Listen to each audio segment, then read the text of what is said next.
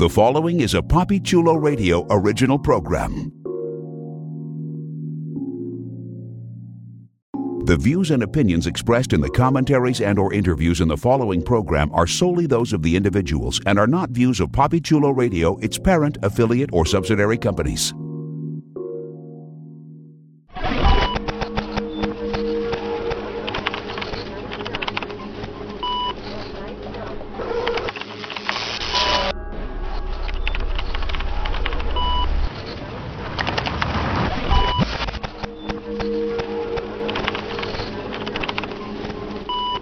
Avengers Initiative, Hawkeye.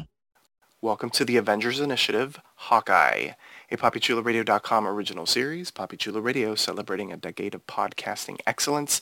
Today is Tuesday, December 21st, 2021, and I'm your host, Jeffrey Arauz. During this podcast, we'll be having an in-depth discussion on Disney Plus's Hawkeye. Please welcome my co-host, Professor Echs. Hi, I made macaroni. You want some? Yes, because boxed macaroni is delicious. Let's jump into our discussion of Season 1, Episode 5, which was titled Ronin, and debuted December 15th, 2021 via Disney Plus. Here's the official synopsis of the episode. After a fallout between Clint and Kate, the young archer is ready to abandon her dream of becoming a hero. Meanwhile, a guilt-ridden Clint prepares to go face-to-face with the tracksuit mafia, owning up to past actions. Everything changes, however, when Kate makes a surprising discovery. Dun dun dun. All right, so we start off the episode uh, in the past in 2018. We seem to always revisit 2018 on these Disney Plus series, but we revisit it for a pretty spectacular reason. We get to see Yelena in the past trying to save a fellow widow. When she realizes the fellow widow is actually not brainwashed, in full control of herself, and is just enjoying a um, mercenary slash killer for hire uh, lifestyle. When she gets blipped, she returns seconds later, but in reality it's five years later, and all she wants to do is find her sister. Professor, talk to me about this. What an interesting way to open the episode. This is now just the second episode that uh, we we got a flashback uh, at the start. Uh, we got it in episode uh, what was it? Episode uh, three, right? And now five. Um, we thought we were going to get one for Jack. We didn't, but we got one for Yelena, which uh, was, I would say, pretty welcome, right, Professor? Yeah, I mean, it tied beautifully into uh, the end of Black Widow. Um, you know, uh, letting us know, you know, sort of tying it into the reveal with uh, with Yelena at the end of that. Uh, and you know, the, the the blip really, as far as you know, the, the MCU is concerned, it is the gift that keeps on giving because everyone seems to get their take on telling it visually. Something that you know you would think would have been done and done and done and done. But think about how many different ways, you know, from the comic of Spider-Man: Far From Home to uh, to this, which was probably the creepiest, uh, creepiest or second creepiest. I remember uh, Monica Rambeau uh, had a very creepy, uh, you know, um, blipping scene as well. Uh, but I thought it brought out the horror, and it really allowed Yelena to play up the fact that you know the moment she's out of it, her first thought is, "Where's Natasha?" And of course, we know where, Natasha is, but not even the people she's talking to would have known at that point. Uh, you know what had happened to her sister. So it really is good to foreground that relationship with Natasha and uh, explain why it's going to be so important for her in the rest of the episode. Oh, absolutely. Yes. Oh, gosh, gosh, gosh. Yeah. Uh, poor Yelena. Poor Yelena, because, yeah, poor Yelena is all I will say.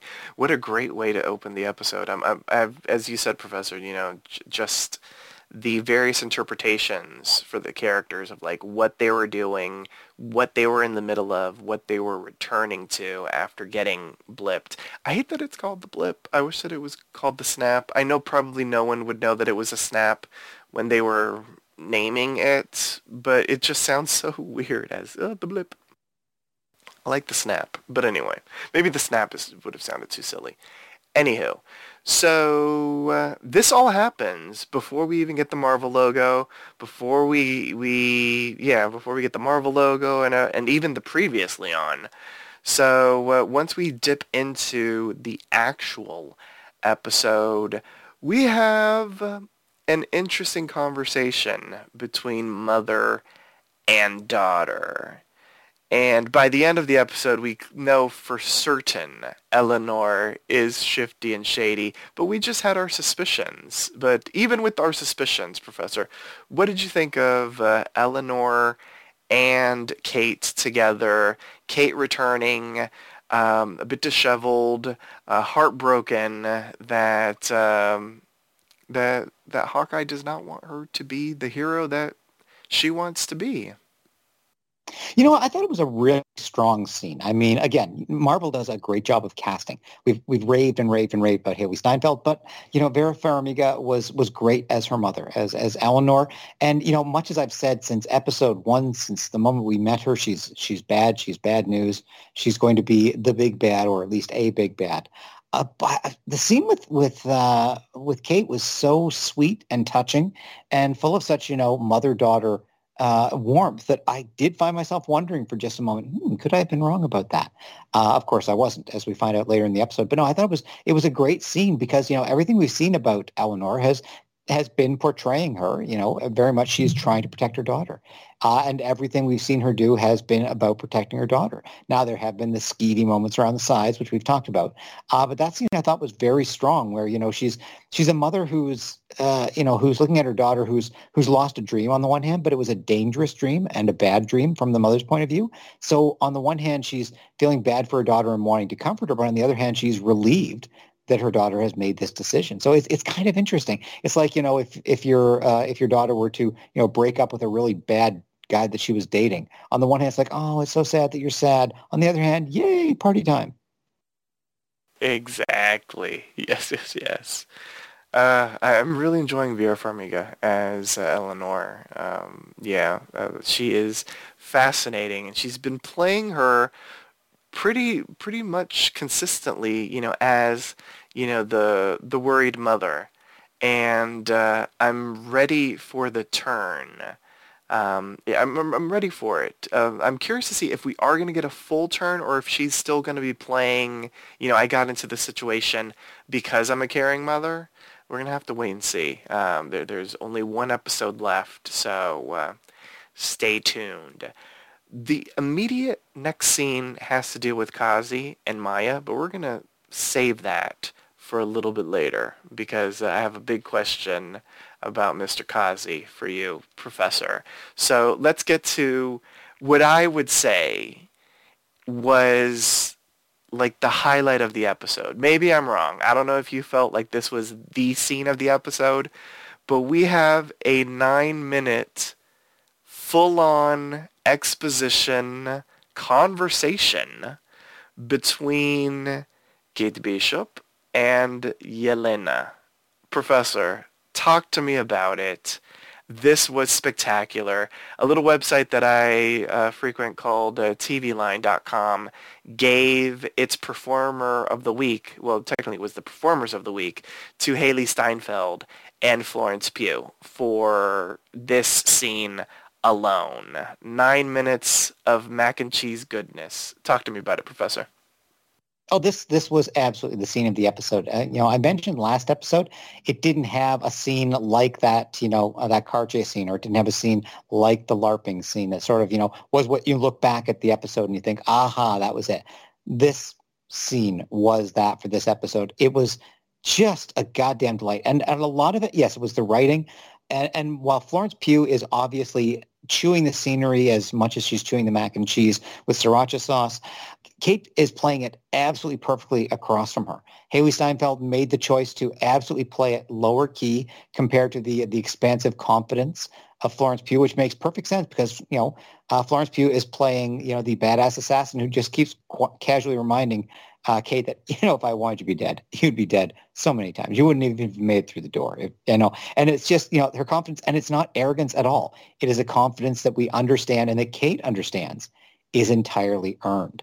And Kate in that scene is realizing exactly what she's up against. She's not up against you know the tracksuit mafia at this point. She is up against someone who is absolutely stone cold killer, very capable, and Kate is probably realizing for one of the first times in her life someone much better than her, much more talented, much more deadly. Uh, and, uh, you know, I think, you know, uh, Hailee Steinfeld made a great way of playing that as the slightly nervous, uh, you know, never, you know, getting comfortable, even though, you know, uh, Yelena is ostensibly being, you know, very open and friendly. And, you know, I think to a certain extent there was a, a real sense of when she said, thanks for this girls' night, it, it almost felt kind of real. It could be seen as just a mocking sort of thing. But, you know, Yelena doesn't have anyone, any close friends that we know of. Uh, you know, she's lost her sister. And um, I, I, just, I, I, I so, uh, I, the only thing wrong with that scene is it was only nine minutes long. And if we don't get a, uh, you know, a, a two-person buddy comedy of Kate and Yelena driving across the country, uh, you know, solving crimes and kicking ass, uh, that is a terrible, terrible missed, uh, missed goal by Marvel. Oh, I now need that in my life. Um, yeah, spectacular. So much fun, ridiculous in the best way possible. Uh, you only have one fork? That is very strange. That is not cutlery. Like, it was just, it's quotable. It's fantastic. It was nutty. It was beautiful. It was Oh, it's spectacular. And uh, I will co-sign what you said, Professor, because Hailee Steinfeld has been fantastic as this sort of like, um, I don't want to say over the top, but um, but she has been sort of like the comedic foil to uh, um, to Jeremy Renner's. Uh, uh, it, it's strange to use this term in the year 2021, but they haven't come up with a different term. Uh, but, but but the straight man. Um, not talking about sexuality in, in the world of comedy. Because um, he has been the straight man, she has been sort of like the ridiculous comedic character. And the role was turn. Oh, how the tables turn, how the turn turns tables and all that kind of stuff. Um, because she had to play, you know, the, the quote-unquote straight character and Yelena was the comedic character, the over-the-top character, and we had to get Kate's reactions to it. And Hailee Steinfeld played it in a way where, you know, she was like nervous, she was a little scared, she was apprehensive, and it was beautiful because we had never really seen that side of Kate before. And I think that's really when she realized how deep she was into this, whatever we're calling it, conspiracy and that sort of thing. I mean, before she was just kind of playing around. You know, she was doing the hero stuff in the way that she thought heroes do stuff. I think this was a little bit of a wake-up call, per se. Um, yeah, but what a fascinating scene. It was too short, even though it was nine minutes. Like, it could have been half of the fucking episode. And I would have eaten it up just like uh, Yelena was um, wolfing that mac and cheese. Spectacular. But um, outside of just the spectacularness of that scene, the main point of it that we got during the dialogue was uh, the fact that Yelena has been um, hired to kill Clint. Uh, part of it is personal because she feels that Clint is responsible, based off of what she was told, for her sister's death. And Kate, you know, pretty much is like, no, you know, he's a hero. He, at the end of the day, he is good. You know, I, I don't believe, you know, he's done anything bad. But um, Yelena did give some good counterpoints. Like, how long have you known him? You know? You've only known him for, what, a week? And uh, you think you know him? No, no, no, no, no. I know him. What'd you think of that co- part of the conversation, uh, Professor? Um, I mean, we think that we're going to end the series with Clint being alive. So, um, I mean, I, I feel like Yelena is going to have to somehow um, find some evidence or something. I mean, I don't know how you find evidence for that, but you know what I'm saying? Like, I, I feel like I feel like you think we're gonna end the series with Clint alive as well.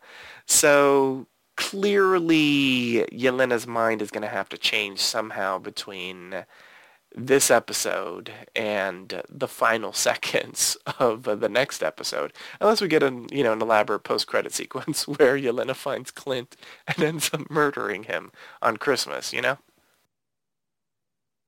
Well, yeah, and and I think you know in terms of you know, I, and I think this could be important for um, Yelena's character going forward because at the end of uh, of Black Widow, we found out that she had been you know approached by you know the uh, um, uh, Valentina, um, uh, the Countess, to uh, you know for whatever nefarious thing that she's getting up to. Um, but if uh, if, as I sort of expect will happen in the uh, in the next episode, I think there's going to have to be a scene where where Clint confronts Yelena, not you know wise, but you know him basically having to relive the trauma of of losing uh, Natasha and uh, and and Yelena seeing you know what he went through and, and how much it hurt him and and how he didn't want to be the one who came back, and I think that will lead her to uh, to to you know basically you know uh, call off her vendetta against him. So I think that's probably how we'll get that resolution because you can't have you know Yelena who you know we, we love and, and you know want to uh, to have on the side of the angels, such as it is, uh, you know, running around trying to kill uh, you know our ostensible hero. I did find it curious, you know, when she was talking with uh, uh, with Kate, you know, she it seemed very clear that she knew that Clint had been the Ronin, and like no one's supposed to know that. How did she know that? Yeah, I got that as well. Uh, I would assume the whole Black Widow spy type of stuff is maybe how she ended up finding it out. But that was interesting. And I wonder if we're going to get some sort of Although, follow-up. again, all of that would have had to have happened while she was blipped. So, I mean, I would assume that, you know, this is just stuff that, you know, Valentina has told her as a form of manipulation. And again, if you know Yelena True. starts to realize that maybe Val can't be trusted, uh, that might be a good arc for for her going forward. Very true. Do we think we're going to get Val in the next episode? Uh, I'm thinking a post credit scene, Oh, okay. possibly possibly her and Kingpin would be my bet. Oh, that's nice. Like if we don't if we don't see Kingpin at all in the episode or just very briefly in the episode, then I would be willing to bet we'll get a uh, a, a post credit scene uh, with him and Val. And again, getting back to the idea, if Val is trying to create a Thunderbolts type or Dark Avengers type team, um, you don't have the Norman Osborn. Um, so you know the Kingpin could be the uh, the sort of you know shady force behind that if um, if they're trying to create a, a sort of Dark Avengers of their own. Very interesting. I like the sound of that actually. And you know she's going to shit talk him. And that's going to show us that she's a badass if she's the one kind of, you know, throwing a lot of shade at the kingpin maybe. If she isn't really fazed by him, that might be kind of interesting. Because I feel like we're going to get a lot in the episode of people being sort of scared of him a little bit. Maybe. I don't know. All right. I, I dig it. I like it. So let's talk about two Clint scenes. Uh, we're going to talk about him and Laura in a moment, but the first thing that I want to talk about about Clint is uh, well, actually, we're going to talk about uh, actually a bunch of different Clint scenes. I, I want to get those uh, sort of um, out of the way together. Um, the first one in, in which he reappears is he shows up to Grills's home, and uh, you know he ends up crashing at Grills's place. We do get some interesting intel from Grills. We know that um, somehow, shout out to the LARPers, you know, enjoying that LARP life. Uh, the the uh, costumes are ready for both uh, Kate and Clint. Clearly, there will be payoff from that. Um, we didn't see the bombshell bag being returned, um, so I hope we get a little. Actually, I, I was pretty sure we did. Oh, okay, so he uh, when he was think... going into Grills', I was pretty sure he was carrying the bombshell bag. Okay, I was we, hoping we couldn't see the bombshell logo on it, but it was a, a black bag of the same style with you know white straps, which is what the bombshell bag originally was. So I'm pretty sure it survived. Oh, okay, good, good, good. I was hoping we were going to see him actually return it, you know, just for just for the comedic moment. But um, but yes, so we got to see Grills again, which I will say I was excited about because he was really the first connection that Clint made with the LARPers, and I thought, you know, he would have ended up being kind of like the main person, but we ended up meeting more of the LARPers, which was kind of nice, and he kind of fell into the wayside, and, and I'm glad that they brought him back. Um, anything to add, Professor, or any, any thoughts on um, seeing Clint with Pizza Dog showing up at Grills' place? Uh, no, I think it, it was uh, you know nice that he went there. Um, I think you know sort of you know uh, I believe you know you and or Priscilla uh, you know last week we are talking about killing grills and I, and I, don't think that's necessary. I think you're both bloodthirsty monsters. He's a hero. Um, but uh, no, I'm really liking him. He's he's that connection uh, that Clint has. you know, not only to Pizza Dog, but you know, you know Clint doesn't know a lot of people in the city, you know, so, you know, the, the few friends that he has made through the LARPing group, uh, I think are important and, you know, just sort of reminding us of that. Um, and yeah, no, it was great. It, you know, that, uh, that, that cool scene, you know, the fact that uh, Pizza Dog does seem happy there, although I, I think if Pizza Dog doesn't end up, you know, with the Barton family for Christmas, along with Kate, and maybe Yelena, uh, then then obviously once again someone has has has made a terrible terrible mistake. Yes. So the next big Clint scene that I want to discuss is his talk with Natasha, which I will say hit me in the feels in a big way. Props to Jeremy Renner for that moment. Professor, what did you think of uh, that moment he had uh, with Natasha? And uh, can I just say, I personally thought this was going to be the moment that Yelena somehow, you know, was was like watching him and and heard him say this. I, I think that would have been a really great moment for her to have, you know, sort of uh, eavesdrop or you know spied on. Um, but it didn't happen, so it was a little disappointing in my mind. Um, but what did you think of uh, Clint's moment uh, communing with uh, Natasha's spirit? I thought it was really good. You know, the it's it's it's interesting. You know, when you think about how much of a, a role Black Widow has played in this series, even though you know technically she's dead and has been for some time uh, in the uh, the timeline of the series. But you know she has been that big motivation. We've talked a lot about you know Clint coming to terms with uh, the trauma of Ronin and the trauma of everything else, and you know we're reminded that you know a big part of that trauma is is having lost uh, you know Natasha because he was you know right there when she died. You know and you know, he he felt he should have been the one to die, he, and that would have saved her. Um, but uh, you know, uh, she made the decision and and wouldn't let him. So yeah, I thought it was very strong. You're right. It would have been interesting if you know if there was is some way in which you know Lena, Yelena could have heard that, or someone taped it and played it back for him, uh, or, or, something like that.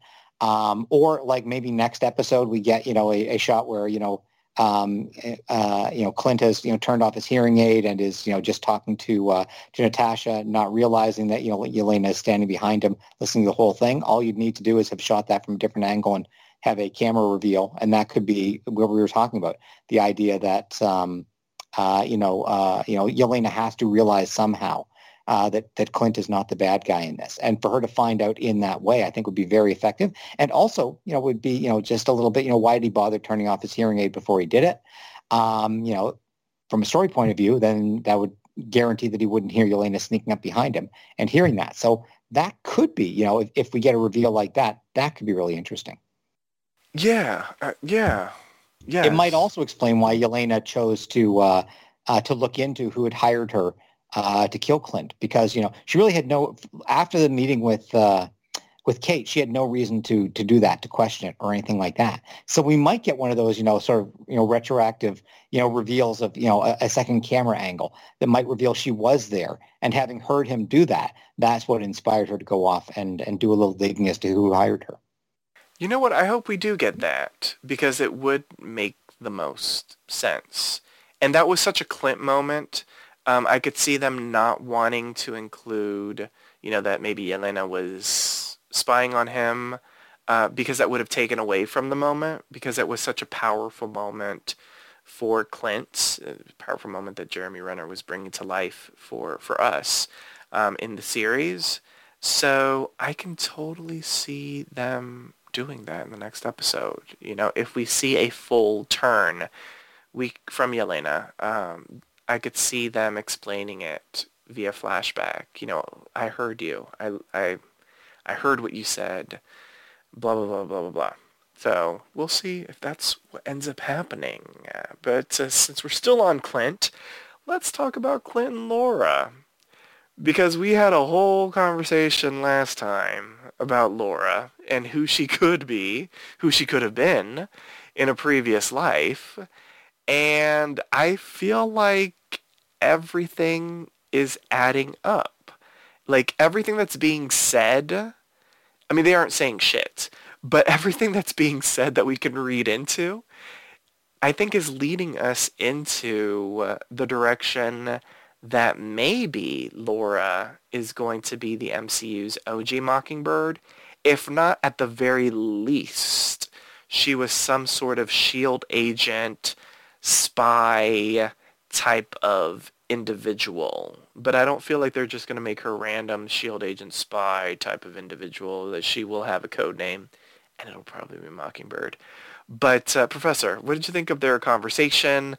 Like everything about it was just so fascinating. Like, oh, we've been so careful, and this, that, the other, and uh, yada yada yada. Like, and, and she clearly knows uh, a whole bunch of details about a lot of the people that we're just meeting: Tracksuit Mafia, the big guy, and everything. So clearly, we're gonna get some sort of I don't know if it's going to be a reveal in the next episode, but I feel like we're at least going to get a tiny bit of a tiny bit of exposition about who Laura is, right? Oh, I think so, definitely. Um, you know, we have talked about the, you know, could she be uh, Mockingbird or just, you know, someone who worked with him, you know, in S.H.I.E.L.D. But I think we've gotten so many hints of the fact that she must have some sort of spy background, some sort of trade craft background that, you know, frankly, it would be a tremendous disappointment if we didn't get uh, something about that next episode. 100%. Yeah. The way that they've been just teasing it in the background like I feel like we need one like a payoff for this 100%. Um, even if it's just a couple lines of dialogue. Um, you know, maybe it's Clint talking to Kate or something about it, but uh, I have a feeling it could be Clint talking to Kingpin about it. Maybe we'll have to wait and see. It depends on how much of a presence the big guy has in the next episode. Before we get to the big guy, let's talk about Kazi and Maya. So earlier in the episode, Kazi is basically telling Maya, you know, you need to be careful, like this this whole thing with the Ronin, it's leading you down this path and yada yada yada, whatever, whatever, whatever. It looks like he's following up with Maya, you know, based off of the conversation he had with Clint in the previous episode. But by the end of their scene together, he's like, you know what? I will help you get the Ronin. But once we get the Ronin and we finish off the Ronin, you know, you need to be done with all this. Which clearly she will be done with all this because she would have gotten her revenge on the Ronin for killing her father and that kind of thing. But later on, we have Clint going as the Ronin to Maya. They get into a fight. But at a certain point, Clint, you know, sort of stops fighting, has a conversation with Maya about that night. And he does own up to the fact that he, as the Ronin, was there. But he says basically he was tipped off by someone on the inside and uh, Maya is confused. Um, she isn't sure if she really believes him. Kate is there to kind of help him out, and, and so he's able to escape, and Maya is is left to really ponder the situation. And she starts putting two and two together. And she starts questioning Kazi about that night, which seems hella random to Kazi. Uh, she was like, you know, why weren't you there that night? You know, you were his lieutenant, second in command. Why weren't you there? I I didn't get a notification. I didn't get the text. I was not in the group chat. Uh, I didn't know about the meeting. Nothing. I was at the movies watching Spider-Man. I, you know what I'm saying? Like he he had an excuse, but she wasn't buying it. So we've been talking about this, Professor. We've been talking about how we're going to get Maya on the side of maybe not fully good, but at least on a better side than on the side she's on right now because she is going to get her own Disney Plus series and we are assuming she's going to be doing heroic type of stuff in her own Disney Plus series. Initially, I was sort of saying, because I, w- I was harping on the fact that we need her by the end of the series' run to not be working for a nefarious type of person. So I was like, is was it not going to be the Ronin? Was it going to be someone dressed as a Ronin, framing the Ronin, Ronin, this, that, or the other? This is the best way that they could have done it. Someone on the inside maybe wanting the power. Um, interestingly enough, he's still sort of second in command. So maybe him, you know, encouraging Maya to get revenge on the Ronin is is a way for him to sort of try to get her out of the picture so he can be um, top dog in the eyes of the big guy. But Professor, let's talk about this.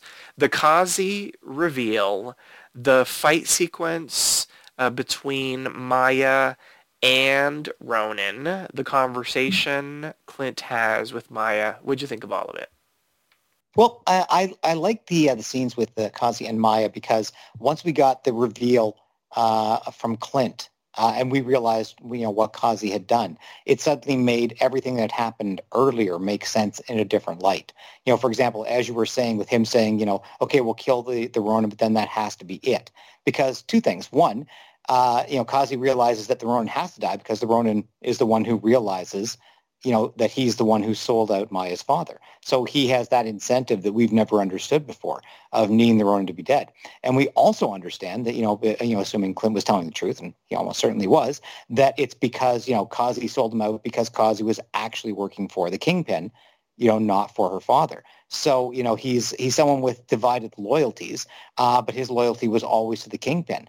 And so because of that, I think he would be protected by the kingpin when the shit hits the fan, unless it is Maya who's going after him. Um, but I think it was made quite clear in, in their conversation by the end of it that uh, that Maya has seen through him and uh, and uh, doesn't trust him uh, anymore. Now, where was she going off on her motorcycle there? I don't know.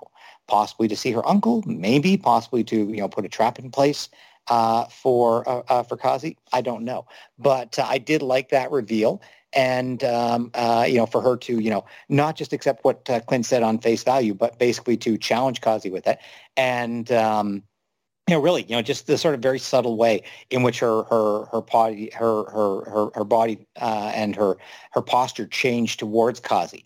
you know, sold the fact that you know uh, you know, she she didn't trust him anymore. So I think that was very nicely done. I don't think it's enough for uh, for Echo to have a full face turn. She's you know still uh, pretty sketchy and skeezy, but we haven't seen her actually kill anyone, um, you know, on camera. So you know there there is the, the possibility of redemption. Yes, which I think is what we're all hoping for because we are we are really enjoying Maya, and clearly she's going to have her own show. And uh, if any of what you said comes true, I would be here for it. Um, that that would completely change sort of my interpretation of who's really in charge, because I always thought the Kingpin was in charge of everything Maya was doing. Anyway, um, but if they added the extra layer that sort of like Maya and her father were kind of doing their own thing, and um, you know, um, Kazi's loyalties were more towards Kingpin versus Maya's father. That's a fascinating angle as well. We're gonna have to wait and see. Um, it sort of, uh, you know, ruins any sort of chemistry that I thought Maya and Kazi might have had previously. Um, yeah, because now he's been clearly working uh, you know, behind the scenes trying to uh, position himself to be in, um, you know, the best position possible to take over, you know, if anything were to happen to Maya. Um, yeah. So also with Mhm. the uh, the kingpin reveal, because you know the tracksuit mafia was off, you know, uh, uh, trying to get the the Rolex, you know, from the beginning of you know episode one uh, uh, of the season, and uh, you know now that it's clearly established that Kingpin is in charge, that means that Kingpin must be the one who wants that Rolex, and why? yes, yes, yes, yes. And why? Why did? Uh, oh, why was Echo? Why wouldn't Echo turn it over to him? Why was Echo keeping it at her apartment rather than turning it over to the Kingpin? That is interesting. I wonder if she just hadn't gotten to it yet. Um, Because Clint still hasn't gotten it back yet. I mean, mhm. uh, you know, Kate had it at the uh, at the end of the last episode when they broke up, and uh, you know they came together, and you know he's he hasn't gotten the uh, the Rolex back yet. So yes, we're gonna have to wait and see in regards to that. Yes, very interesting. Very interesting. Okay. Um, there was an interesting comedic scene before you know Kate goes to save the day, where she was trying to get in touch with uh, Clint. I don't know if we have anything to say about that, but it, it was uh, adorable, adorable as well. Um, but moving to oh yeah, very much, and and very Mhm. much in Kate's character. you know. yes, the fact that you can just basically set the camera up and say to Hailee, okay, and you know to what extent were some of those you know alts or or improvised? I don't know, but you know it was you know really really good. Yes, 100%. And so at the end of the episode, the big cliffhanger moment, uh, you know, comes uh, sort of twofold because we get a little bit from Yelena's POV and we get it from the POV of our official heroes of the series, uh, Hawkeye and uh, Hawkeye Jr.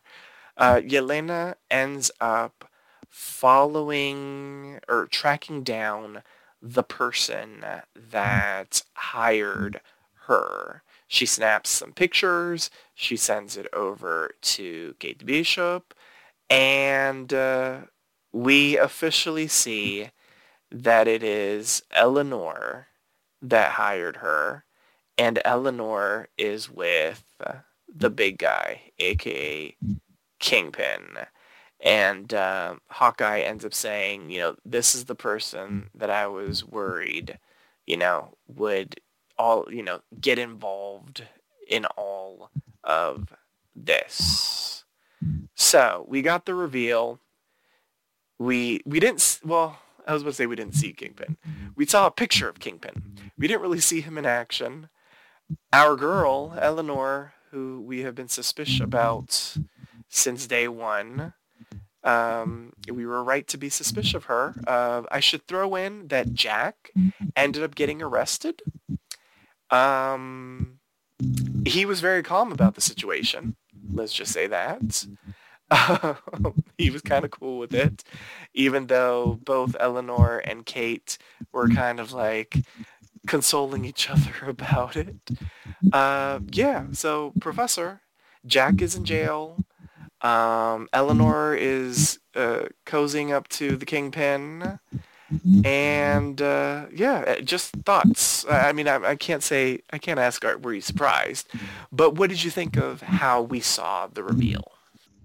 Well, I, I think the way that they, they chose to do it was was a great director's choice or, or writer's choice, because uh, if you were someone who didn't realize that Eleanor was was completely sketchy, uh, like someone who hasn't been listening to this podcast, you know, for the past uh, five episodes, um, then you would have seen Yelena on the street stalking Kate's mother, and you would have been thinking, "Oh my God, what's she doing? You know, is she going to kill Eleanor? Is she going to kidnap Eleanor to force Kate to talk to her? What, what's going to happen?" Now, of course, we realized what was going to happen because, you know, uh, we've known that El- Eleanor was sketchy and we've, you know, surmised that she was the one who hired um, Yelena to to kill Clint. So it was interesting. And, and again, getting back to what I was saying earlier, I, I, I do wonder whether we're going to get that reveal that Yelena was standing behind Clint when he was talking uh, to Natasha because I just don't see why she would have, you know, bothered tracking down uh, Eleanor and following her otherwise. There was nothing really in the conversation with with Kate that would have led her to that moment, unless, as I say, she heard Clint say something that led her to think that maybe, hey, I'm on the wrong side here. Um, but uh, yeah, so I, am really looking forward next episode to finding out the uh, the depths of uh, Eleanor's uh, perfidy. Um, do you think you know where where she maybe didn't know how deep she was into it, and and she didn't realize you know how bad of a person the kingpin was, because maybe she he's just because remember he's been in the shadows. Uh, maybe she thinks he's just you know a businessman that's giving, you know, whatever, whatever. I, I can't think of a way that they're going to write it. This is Marvel. They would write it in a spectac- much more spectacular way than I'm trying to explain it myself. But do you think they could give her an out? Because we haven't really necessarily seen her do anything bad. Or do you think we're going to get that full turn in the next episode and, and, you know, we'll see her as the mini boss to the big guy, aka Kingpin's big boss? I think she's at least a mini boss. Uh, you know, you were mentioning, you know, we haven't seen her do anything. Uh, you know, uh, remember that first scene where, uh, you know, um, Armand was talking about uh, uh, Jack and Eleanor and you know he was you know clearly dismissive of both of them. And you know uh, you know uh, i think that was one of those things where you know don't trust a person by what they say or what you see them do. Trust them trust you know what you hear other people say about them. It's sort of a, a trick that shakespeare often uses to to tip us off uh, as to what we should think about a new character. So yeah i think she's I, I think they could absolutely and what i think will happen is that we'll find out she really is very very bad indeed. But she might pull the old I did it for you kid because I had to and Kate is going to be you know really shaken by that and uh, I think you know part of you know we've talked about you know the the arcs for our two Hawkeyes you know Clint has to come to terms with what he's lost come to terms with his you know the uh, the the bad things that he's done and Kate you know, I've said all along he's going to have to grow up a lot by the end of this uh, series. She only has one episode really left to do it. But I think finding out that your mom is the bad guy and that your mom you know, hired an assassin to to kill your your hero. Um, I think that will force Kate to basically, you know, turn her back on her mom. Which and where will she go for Christmas then? Hmm, who could have predicted that? Um, but yeah, I do think it's going to force uh, Kate to grow up because you know we've seen her. She has sort of been the poor, spoiled little rich girl. Um, you know, she's great. We love her. I'm just saying that, you know, in terms of archetypes, it's like her mom said, she's always been, you know, young and rich. And so she thinks she's indestructible. Um, what we're seeing in this episode, you know, and, and Hailee Steinfeld played a couple of scenes of that where, you know, she's she's feeling the ache, she's feeling the pain. So she knows she's not as indestructible. I think if next episode they strip away the wealth and privilege from that as well, then they're really putting her in a different uh, in a different location. If and then she's going to have to really decide, you know, do I want to pursue this this hero thing? I'm not going to be doing it as sort of the uh, the billionaire Bruce Wayne uh, doing this idly. How am I going to make a living if uh, I'm doing this? So I think it, will really force um, her to grow up um, uh, pretty quickly, and I'm looking forward to it. Yeah, I'm here for it as well. Just because Kate Kate Bishop has been such a fantastic character. I'm looking forward to seeing where she is uh, at the end of this series and we've only got one episode left. Uh, apparently, a 59-minute episode of Sans um, end credits, which is exciting to hear. Um, I'm I'm here for it. Uh, so uh, we've got the reveal of our big bad, of our mini boss. Um, everything is sort of really set up for some, I would say, interesting reveals, interesting conversations.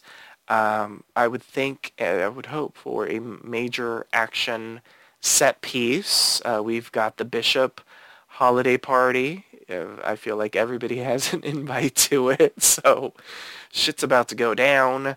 Professor, any predictions? Any predictions at all for the next episode? one episode left.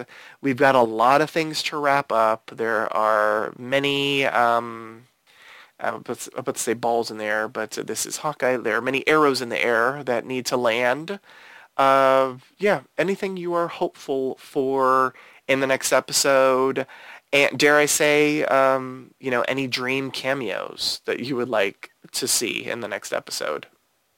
You know what? I, I don't know. I, I, I do. I would really like to see Val show up.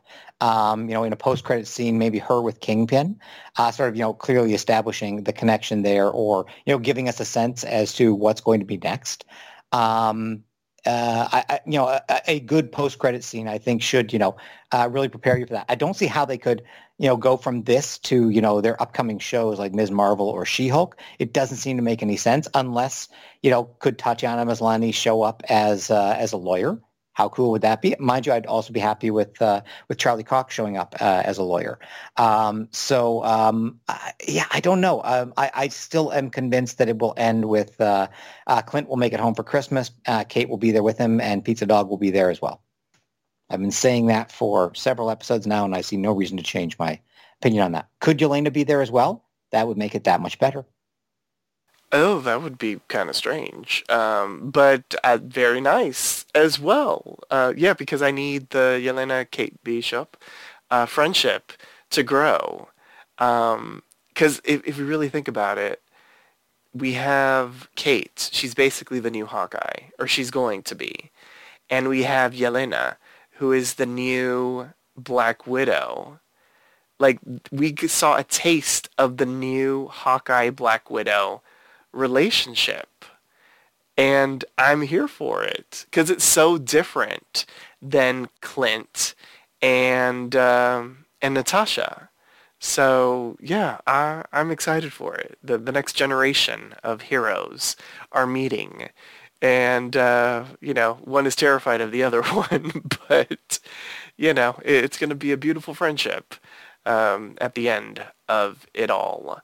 Um, I really don't know what to expect, uh, so I will be here for all of it. Um, a Val cameo would be pretty damn spectacular. So, um, Professor, I hope you know your spidey senses were tingling, and and um, and, and that actually becomes a reality because uh, you know that actress is really damn good and uh, Val is such a fantastic character. So um, that would be incredibly awesome. And her and, and, Kingpin together with Val giving him shit and not being shooketh by the Kingpin of it all would be amazing. So well, it would uh, also give you a mm-hmm. really because you know Val is still a very mysterious character. We, we've only seen her in uh, Falcon and the Winter Soldier and uh, in the post-credit scene from uh, from Black Widow. So for her to show up and be, you know, presented as, you know, uh, an equal to Kingpin or someone who is not frightened of him at all would really help to establish, you know, what level she's working at. Which, you know, we we've sort of been filling in the pieces and guessing at things up until now. But uh, I think that could. And, but yeah, if they do bring her in, I think they could really be giving us a little tip as to where they're going. Is this going to be a Dark Avengers or a Thunderbolts kind of thing? Um, there, there's plenty of characters out there who could come back. I haven't fortunately heard anything uh, about it, so I'm I'll, I'll try to remain uh, you know in in you know the the cone of silence until after the final episode drops. But yeah, I'd, I'd rather I'm just I'm really curious, but I am really looking forward to it because you know we sort of had that sense that it was going to be these three Disney Plus shows you know, in this order once we knew how things were going to come, uh, or should I say four Disney Plus shows. Um, uh, but now, you know, like we really don't know when we'll be getting uh, the next shows. Uh, we don't know how long it will be. We don't know what order we'll be getting them in, and we really don't know what the structure is going to be uh, you know, of things going forward. So I, I'm, I'm really hoping uh, we get some indication of that in the post credit scene. I don't want to give up any of the actual runtime of the show, but I think post credits would be a great way to uh, to give us something. Whether it's they're tipping off it's going to be Armor Wars or Secret Invasion, or maybe just something that leads us into, you know, um, uh, you know, uh, a She-Hulk, or you know, I, I can't see it being Ms. Marvel. Um, but uh, you know, there there are a lot of options out there. World of Wakanda, perhaps. Secret Wars or Secret Invasion. Uh, not yeah, Armor Wars, Secret Invasion. Um, that might be interesting because we haven't seen our Kree people since WandaVision. So an update from them might be interesting. I don't know how it would I fit. Was actually thinking uh, another thing we might get, but except they already did it at the end of um, uh, WandaVision, is we find out one character has been a Skrull all along. But they did that in WandaVision. So I, I don't think they'd do that here. And I don't know who it could be. The only person I could think of is Jack because he's been so, you know what I'm saying? Oh my Um, God, Jack was a Skrull. That would be so great. Yeah. Yes. Mm-mm-mm. Okay. All right. Was there anything that I missed, Professor? A teeny tiny little moment. Uh, we didn't really talk about Jack being arrested. He seemed very chill for being arrested. I'm just saying. Well, the thing is, you know, Jack is, you know, he is, uh, he's he's a, a privileged middle-aged white guy who's from a wealthy family, well-connected. He's never had to worry about a thing a day in his life. So of course, he just thinks that, you know, well, we'll get this all straightened out, or I'll call my uh, my lawyers, or I'll, you know, make a political contribution, and all of this will go away. So it, it kind of makes sense the, the the way he's playing that, and and again, I think that just plays up what we've been saying, you know, all along, which is that you know Jack isn't innocent. If he was really guilty, he'd be much more. You can't do this to me. I'll call my lawyer. Blah blah. blah. Whereas he's just no, no, honey, I would have done the same thing. I'll just go with these nice men and we'll straighten it all out. Don't you worry your pretty little head. And that's what Jack is. You know, he's uh, he's he's uh, an amiable buffoon. Uh, but in terms of the um, uh, small moments, um, when the, the two guys from the tracksuit mafia are driving along and beatboxing, and they start mentioning, you know, great tracksuits from pop culture. I mean, oh god, that was just insanely stupid and and delightful. You know, We're, we don't look at the Royal Tenenbaums. Well, we kind of do. oh, yeah, that was fantastic. Yes. Yes, yes, yes. That was a good moment. Oh, gosh, they're so dumb in a spectacular way. Love them. But we are not Maya. Yeah, I know. it's so stupid. It, it's nice to know too with the tracksuit that there are gradations of stupidity. Mm. 100%. All right. Anything else, Professor, before we head into MVP? Uh, nope, that's up for me. All right. Well, let's do it. Oh, Oh, wait. actually, you know, I do have one little thing. Okay. Um, the uh, the sriracha scene was uh, an improvisation on the day um, because they were thinking they were looking for something for uh, for Kate to throw at uh, at Yelena. And um, uh, Florence Pugh turns out loves hot sauce and said, "Hey, why don't you throw it at me, and then I can use that on the uh, the macaroni and cheese later." Oh, that's fantastic. Fantastic. I love that. That's awesome. Um, the one thing that I have noticed, and clearly they're doing it on purpose, but I don't know what the purpose is, but uh, the opening title card of Hawkeye, sometimes, you know, there will be an arrow shot into, you know, the, the, um, the title. Sometimes, you know, there won't be an arrow shot. I noticed that in one of the episodes, I think it was after the Maya backstory, um, there were no arrow shots. It was like a solemn type of, um, you know, title card. Um, but in other episodes, sometimes it'll there will be like two arrows shot into it. Sometimes it's just one. Um, I don't know if there's any rhyme or reason for it outside of the Maya one because that made sense. You know, not gonna hear the when um, you know the scene just ended with her father dying, but um, but it's interesting. Um, so it's just something that I noticed with the title card. So now it's time for the MVP, the most valuable player. State which character impressed you throughout the episode and why. Once a character has been chosen, they cannot be selected again. So choose wisely. Professor, you have the privilege of selecting the first MVP, and I feel like I know who it's going to be because it's an obvious choice. It is, but I'm leaving you an equally obvious choice of your own. Uh, you just get to choose the less fun one. Obviously, I'm choosing Yelena. Um, you know, uh, you know, I loved Yelena in in Black Widow. Uh, you know, uh, we you know really didn't get any of her. You know, just you know basically you know a, shot of her face uh, and and a stare down uh, when we were first introduced to her last episode. But in this episode, wow! I mean, and again, it's it's a bit like you know casting Hailee Steinfeld for for Kate Bishop, but you know when you've got someone as good as uh, Florence Pugh, and uh, you know she was just fantastic uh, throughout the episode. She's she's really great. And one little thing she did that I don't know if this is an acting or a directing choice, but right at the beginning of the episode where they're taking down the uh, uh, the uh, the missing widow in order to deprogram her. Um, you know, the the widow throws a uh, a saucer at Yelena that misses her, and Yelena doesn't flinch, which I thought again is an interesting acting choice. It just shows how controlled she is. She knows that's not going to hit me, so I'm not going to waste the effort to even dodge out of the way of it. Um, but yeah, no, Florence Pugh has been you know fantastic and delightful, and and the more Pugh we get, the better. Yes, pew pew. I approve. I'm assuming you were you're mentioning the less fun one as Clint because that is my MVP. Yes. Yeah. Oh, but Jeremy Renner, even though he was not as fun as Yelena, was absolutely fantastic in this episode. As someone who said uh, the very first uh, episode of this uh, podcast, I'm not a Hawkeye fan.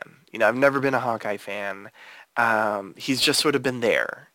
And uh, I am now a Hawkeye fan because Jeremy Renner has won me over because he's been given so much interesting stuff to do. And uh, he cemented his MVP status for me with that conversation he had with Natasha. I thought Jeremy Renner was fantastic in that moment.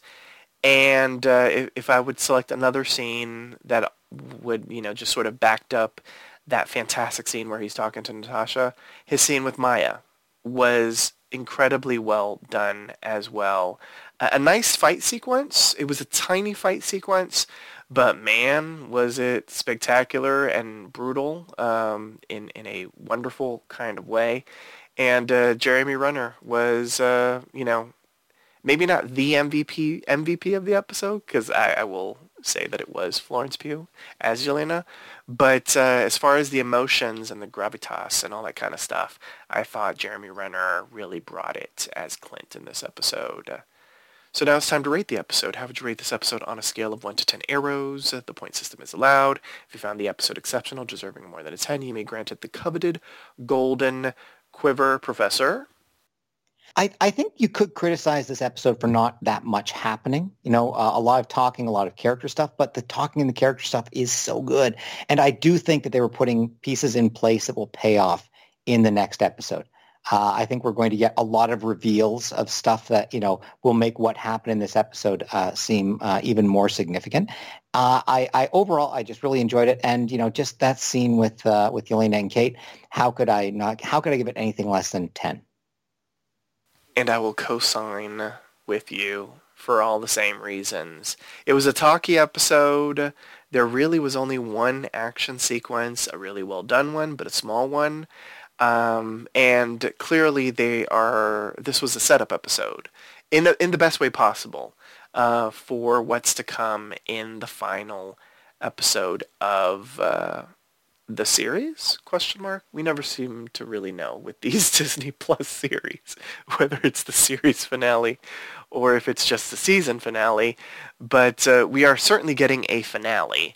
And uh, this was set up for the finale in the best way possible. Everybody was fantastic. I know we it was just two of us so we could only hand out two mvps but i, I will say hailee steinfeld was fantastic in this episode as well. Um, I think everyone did a really great job, and um, we haven't really said it much, but props. I mean, I know we always comment on the directing and that sort of thing, but I just want to add as an extra props to to Bert and Bertie, who have been directing these past three episodes. Uh, they did a fantastic job. Uh, next week we get uh, the director that directed the first two episodes, uh, Rhys Thomas. So um, it, it, was interesting that in this series there were only really, um, you know, two different visions uh, across uh, these six episodes, directorial visions, which um, it's interesting. Uh, uh yeah, just interesting little fact. On that note, join us next time for our brand new installment of the Avengers Initiative, Hawkeye. Here's our announcer to remind you on how you can interact with us. Follow Papi Chulo Radio on social media. We are on Facebook, Instagram, Twitter, at Papi Chulo Radio. Do you have any questions, suggestions, comments, or concerns? Email us via contact at PapiChuloRadio.com. Are you interested in joining the Papi Chulo Radio team as an on-air personality? Email talent at PapiChuloRadio.com. Binge listen to your favorite Papi Chulo Radio programs by visiting PapiChuloRadio.com slash archives. You can also download tonight's broadcast and the rest of the series through Apple Podcasts and Google Play. Just search for The Avengers Initiative, Hawkeye, and subscribe. Thanks, announcer. My co-hosts, please wish listeners a good night. Good night, listeners. It's uh, the last episode coming up just in time for Christmas, so it is the most wonderful time of the year. That was beautiful. We will earn a podcast Grammy just for that, I feel. Second time I've sung on this podcast. Yes. Thanks for tuning in. Download new episodes of the Avengers Initiative Hawkeye every Wednesday via Apple Podcasts, Google Play, and the Papi Chulo Radio archives. Good night.